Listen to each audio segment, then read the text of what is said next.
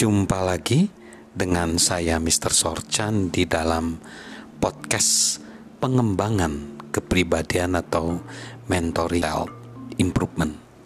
Saat ini kita masuk masih di prinsip yang kedua belas dari bagaimana kita menumbuhkan kepribadian kita dan menggali potensi diri kita, yaitu prinsip keingintahuan yang bunyinya pertumbuhan dirangsang dengan mengajukan pertanyaan mengapa.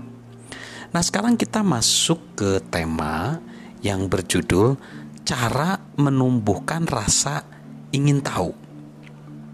John C. Maxwell menyukai orang-orang yang ingin tahu. Dia senang menghabiskan waktu bersama mereka dan bergaul dengan mereka. Kesukaan mereka terhadap pengetahuan dan dan itu akan menular. John C. Maxwell sering merasa heran melihat banyaknya orang yang tidak memiliki rasa ingin tahu. Ada banyak orang yang nampak masa bodoh. Mengapa mereka tidak bertanya mengapa? Apakah sebagian orang memang dilahirkan tanpa keinginan untuk belajar? Apakah beberapa orang memang memiliki mental pemalas? Atau apakah kehidupan telah menjadi begitu biasa sehingga orang tidak keberatan hidup dalam rutinitas, melakukan hal yang sama siang dan malam? Dapatkah orang-orang seperti itu membangunkan pikiran mereka dan menjadi lebih ingin tahu sehingga pertumbuhan terjadi secara alami bagi mereka? John C. Maxwell sangat berharap demikian. John percaya demikian. Itulah alasannya, maka di sini ada sepuluh saran untuk menumbuhkan rasa ingin tahu. Saran yang pertama adalah percayalah bahwa kita dapat memiliki rasa ingin tahu. Percayalah bahwa sahabat dapat memiliki rasa ingin tahu. Banyak orang memenuhi pikiran mereka dengan keyakinan yang membatasi mereka. Mereka kurang memiliki rasa percaya diri atau harga diri, sehingga mereka menciptakan penghalang bagi diri mereka sendiri dan membatasi apa dan bagaimana mereka berpikir.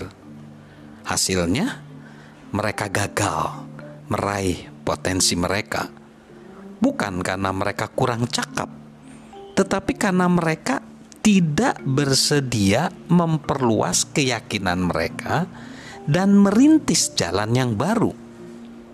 Sahabat mister Sorchan, kita tidak dapat menunjukkan performa luar yang tidak sejalan dengan apa yang kita pikir di dalam hati kita.